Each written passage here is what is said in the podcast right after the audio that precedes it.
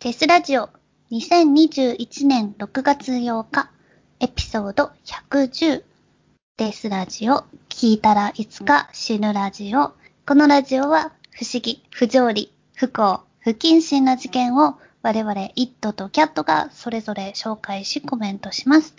差別的であったり一方的な視点での意見がありますが気にしない人だけ聞いてください。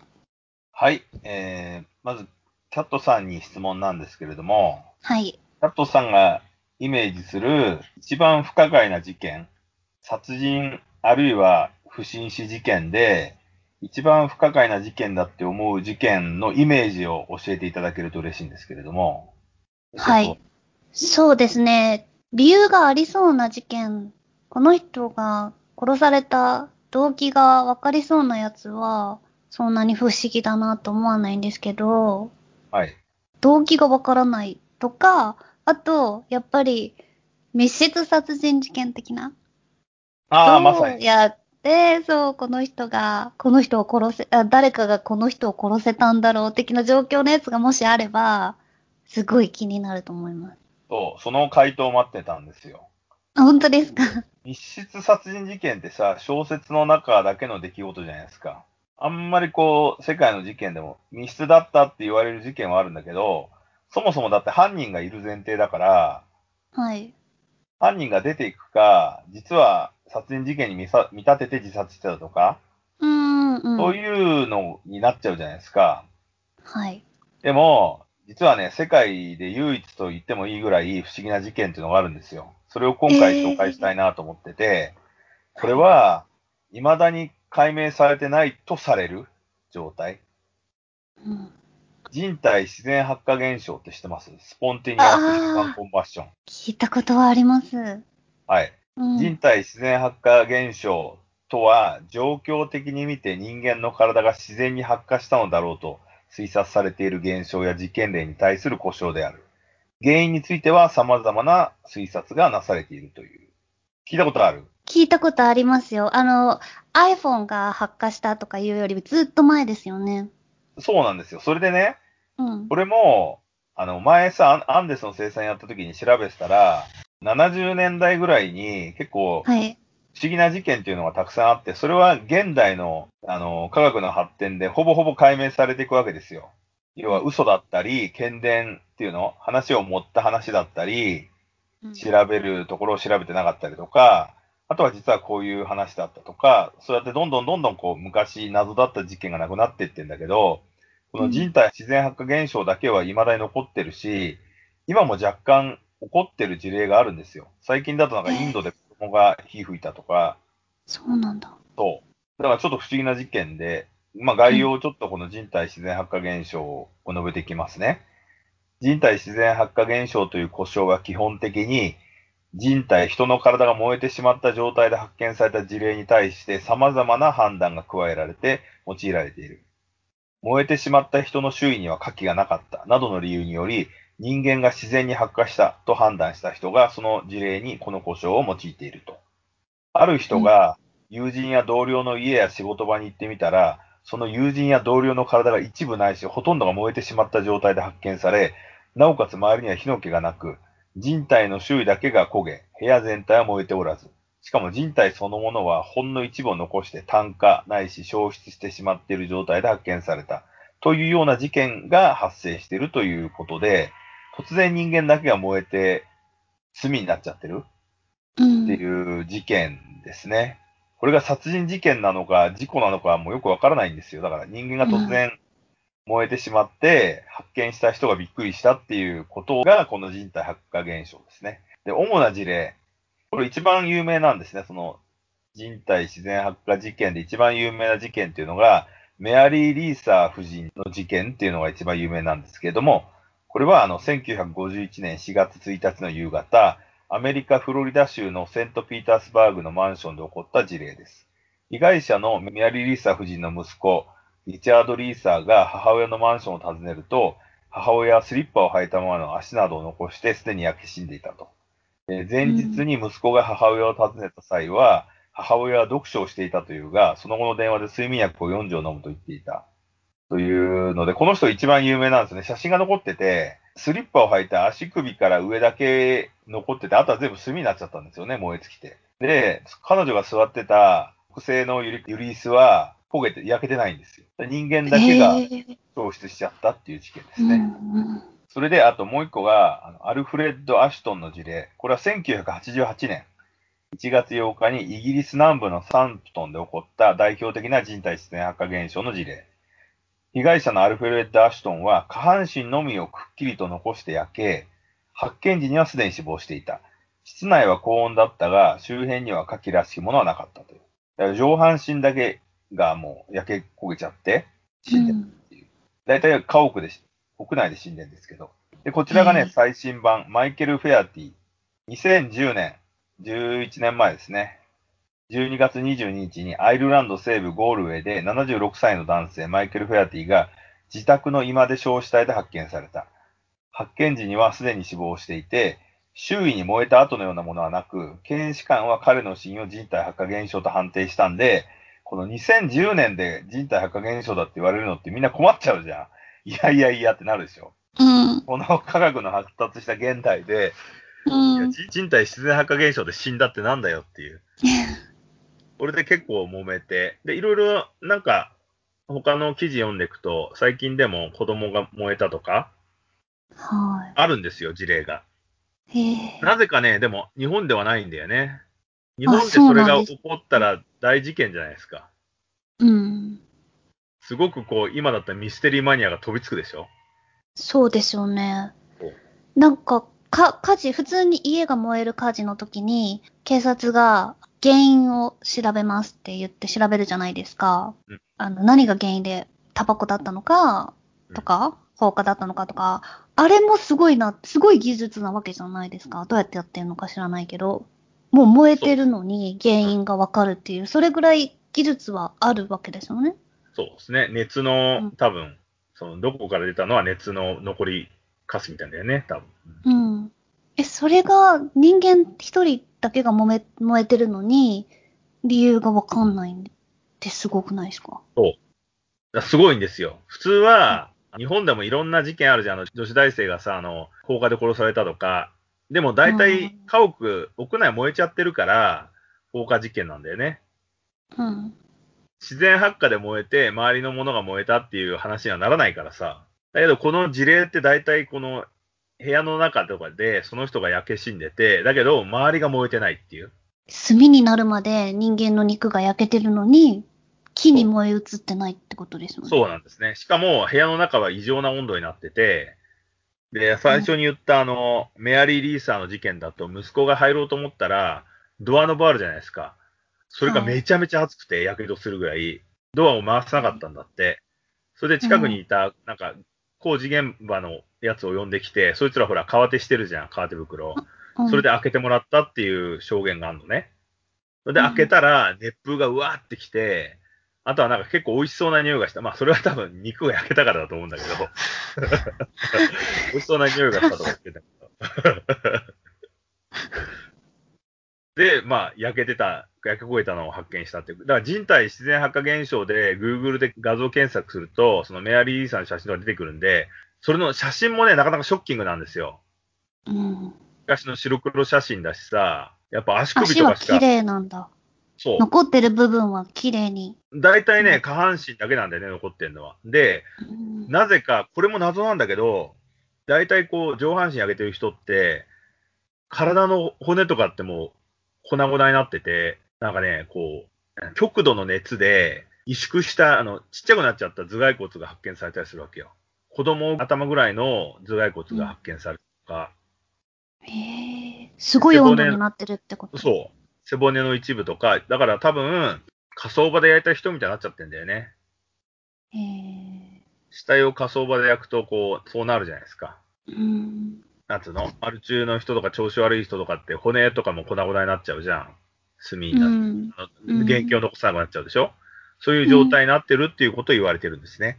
で、一応不思議すぎる事件なんで、いろんな仮説が唱えられてます。この事件は。まず一つが、アルコール大量摂取による発火説。アルコールを大量に摂取することによって、体内にアルコールが残り、残ったアルコールが燃料状態になるという説。これ大体死んだ人って酒が好きで飲んでた人だから、こうなんじゃないかって唱えられた説らしいんだけど、だけど、アルコールを摂取しない人も実際は被害に遭ってるため、現在ではこの説はないでしょって言われてる。まあ、そもそもさ、酒をガブガブ飲んでて、体中がアルコールまみれになるのかって謎があるじゃん。うん。そんなことはないっしょっていう。そうですよね。で、どうやってその胃の中の液体に火がつくのかも。いや全それがね後にも出てくるんだけど、汗として、汗かくと、そのアルコールが出てて燃えたんじゃないかっていうふうに言われてる。まあ、そんなにちょっとおかしいけどね。うん。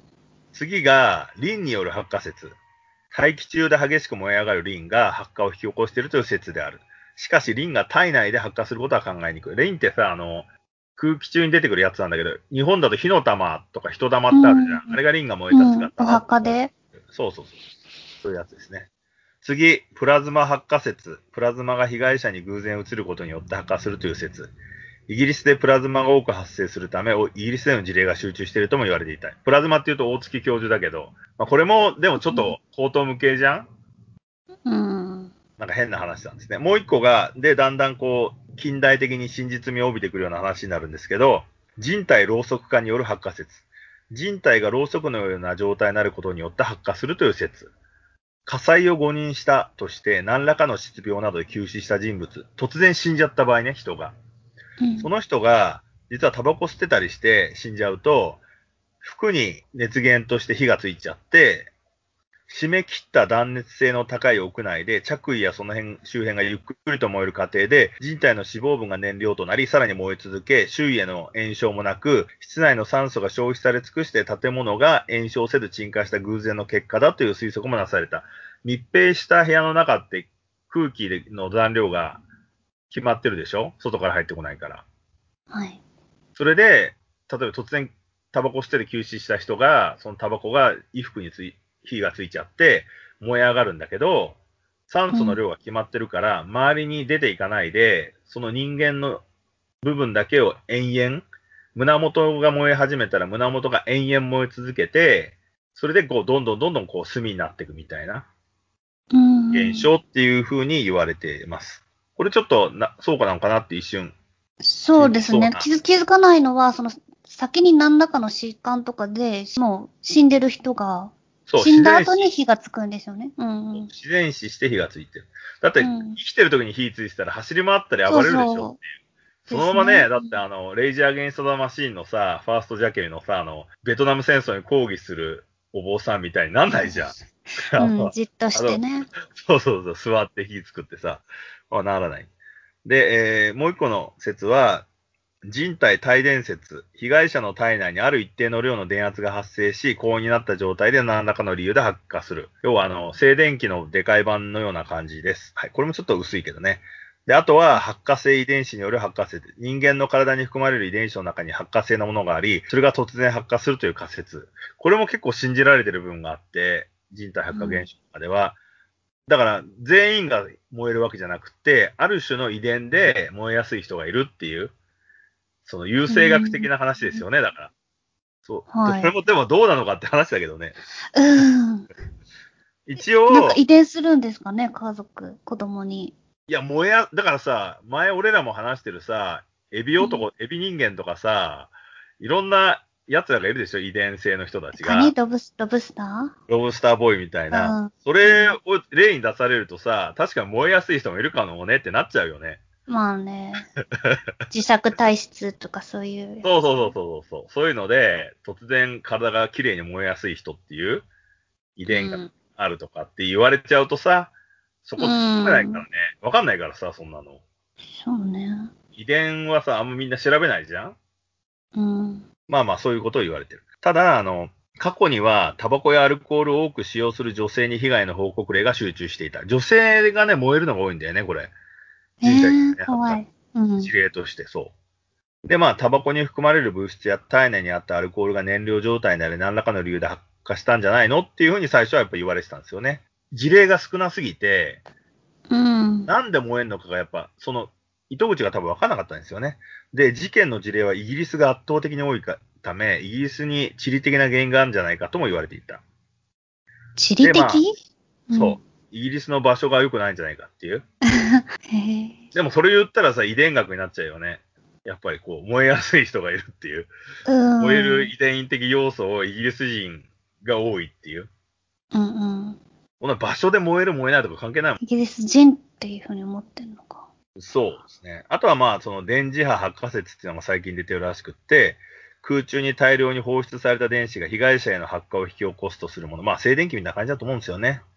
うん。そういうのじゃないか。まあ、プラズマ説ですね。で、ウィキペディアだとこういう風に事例が出てるんですよ。ただ、一応謎であるっていう。だけど、この嫌がらせじゃないけど、ウィキペディアにね、その他っていう項目があって、ここにね、ちょっと実は真実的なことが書いたんですね、この事件の。当時の中で、衣服に用いられるフリースってあるじゃないですか。フリース？はい。フリース。フリースは構造上多量の空気を含む。そのため、調理時、料理してる時に不注意などで火がついちゃうと爆発的に炎上することが知られている。これははい肝部分の多いセーターなどにも見られる。要はあの、毛がたくさん生えてて、うん。その子に空気が入ってる場合だね。着えっ、と、これは肝部分の多いセーターなどにも見られる着衣着火及び表面フラッシュ現象と呼ばれる現象で、調理のためのコンロを操作した際に袖口に着火したケースや、タバコに火つけようとして、胴体に引火したケースが報告されている。いや、フリースとか燃えやすいってことなんですよね。でこうして着火したものが、そのまま全身の表面を移動するように燃焼が進行することで、全身大やけどを負う危険もあり、死亡したケースも少なからず存在する。特に寝巻きやバスローブ、セーターなど、柔らかな感じの着衣で、手触りを良くするために、緩やかで起毛させてある素材の危険性が高いっていうことで、リーサー夫人ってバスローブみたいなんで死んでんだよね。だからひょっとしたうらん、そういう爆発的に火がついちゃったら、もう、うわーってこう油に火が広がるような感じで全部燃えちゃうんじゃないかっていうふうに。それプラス、屋内で締め切ってたから、外気が入ってこない状態で燃えたんじゃないか。説が濃厚。で、イギリスがなんで燃えやすいかっていうと、多分イギリスって寒いからさ、密閉してたんだよね。うん。空気が漏れにくい家屋なんじゃないかっていう。それであの、、よ空気の容量が決まってる状態で、多分暖炉とかの火もつけてるでしょう。だから、酸素が少ない状態で、バスローブだったり、セーターだったりに火をつけちゃって、わーって燃えてしまった。うん。で、多分、それが、その前に実はこう、自然死してたり、睡眠薬飲んでて、そのリーサー夫人は最後に睡眠薬4錠飲むって言ってたから、寝ちゃってる状態で、寝タバコで火がついちゃって、そのままうん。動けず死んじゃって、酸素がないから、そのフリースだか、寝巻きだか、バスローブだかが燃え尽きるまでずーっと燃えてて、体が燃えちゃったんじゃないかっていう説かもしれないですよね。ちょっとこれはわからないですけどね。うん。いや、なんか私も小さい時にその話を聞いた時は、あ本当に体がいきなり燃えるんだっていう。火の気のないところで、だから私も、周りの人たちも、いきなり燃えるっていうことはあり得るんだって思ってましたけどね。いや、そうですよね。恐怖の話ですよね。うん、怖かったですよね。だけど、現代日本だとやっぱ起こんないんだよね。日本ってやっ日本の家屋がやっぱさ、風通しいいじゃん。うんうん。そもそも、今もさ、あの、なんつうの、過渡期、建物の建築の過渡期っていうのがあるじゃん、流れが。それがさ、日本だと最初木造だからさ、風通しが良くって、多分こういう事象にはなんないんだよね。うん。それでどんどんどんどん発展していくんだけど、環境を良くしてるから、多分人体発火現象的な環境になりづらいんだろうなっていう感じがする。アジアはそうだよね、やっぱね。暑いからね。うん。そうだね。湿気もあるしね。風は通さないといけないし、うん新しいマンションも24時間換気とかしてますよね。そうだよね。寒いところこそ環境が良くない感じになるじゃん。うん。だからまあ日本だったら北海道とか東北とかは人体自然発火現象ある可能性はあるんだけどさ。ただまあそういう風にはなってなくて、あと服だよね。そのフリース素材を日本人が当時着てたかっていうのもあるよね。バスローブを着てさ、うろうろしてるってやっぱそうないじゃん。っうんうん。ていうことなのかなって。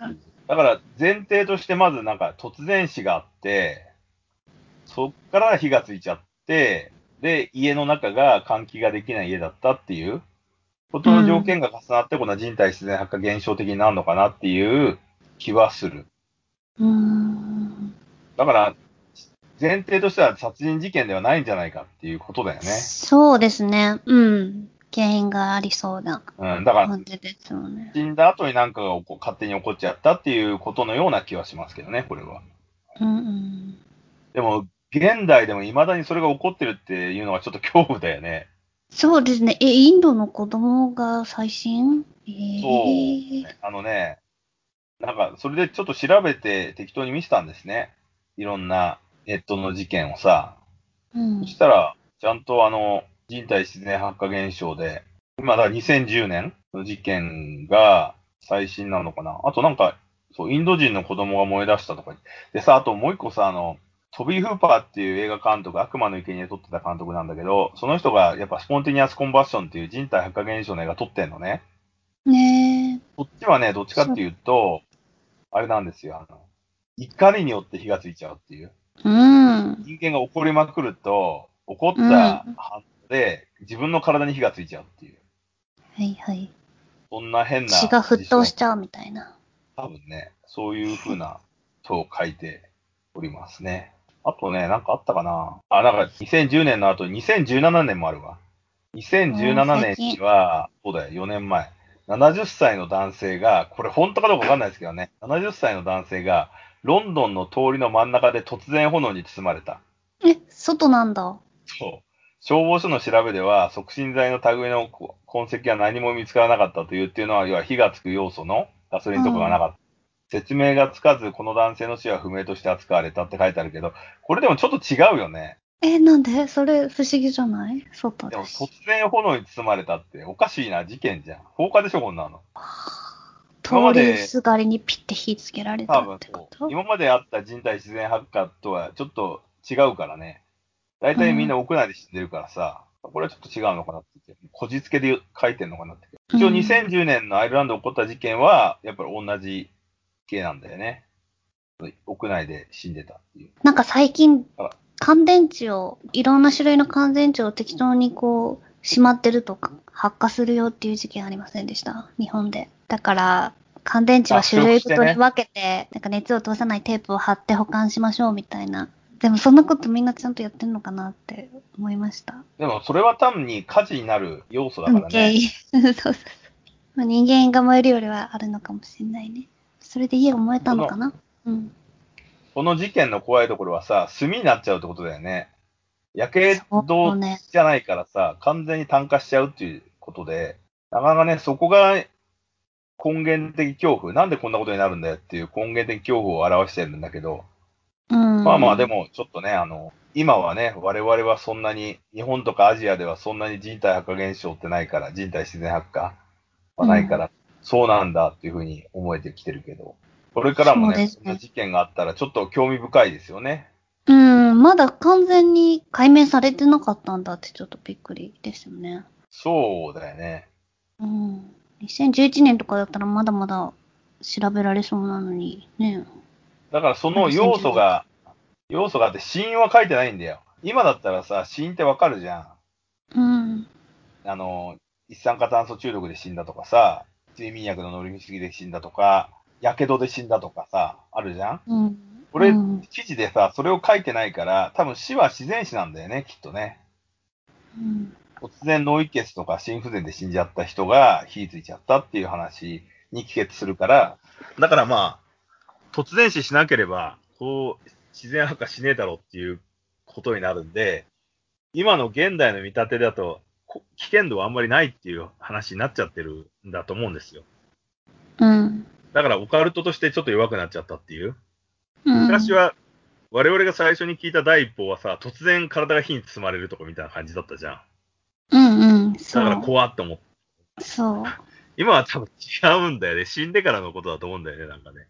そんな感じ。じの事件だと思いますけど、はい。うん、なるほどね。なかなかインパクトのある写真の。そう、写真がすごいんで、これはね、うんあの、こういうふうに音声で言っても伝わらないと思うんですけど、ちょっとね、あの、画像いくつか上げたいですよね、これに関してはね。そうですね見た画像、すごいよね、これちょっとね。うん。インスタにもあげます。はいはい。なかなかちょっとね、興味深い事件なんで、まあ、興味ある人はいろいろし調べたり、記事とかもあるんで、見てみると、ちょっとね、好奇心をくすぐる楽しみはあるかとは思います。はい、うん。今日。懐かしさとね。はい。はい。それでは、アップデートの情報は、ツイッター、インスタで発信しているので、デスラジオで検索してみてください。それではまた。それではまた。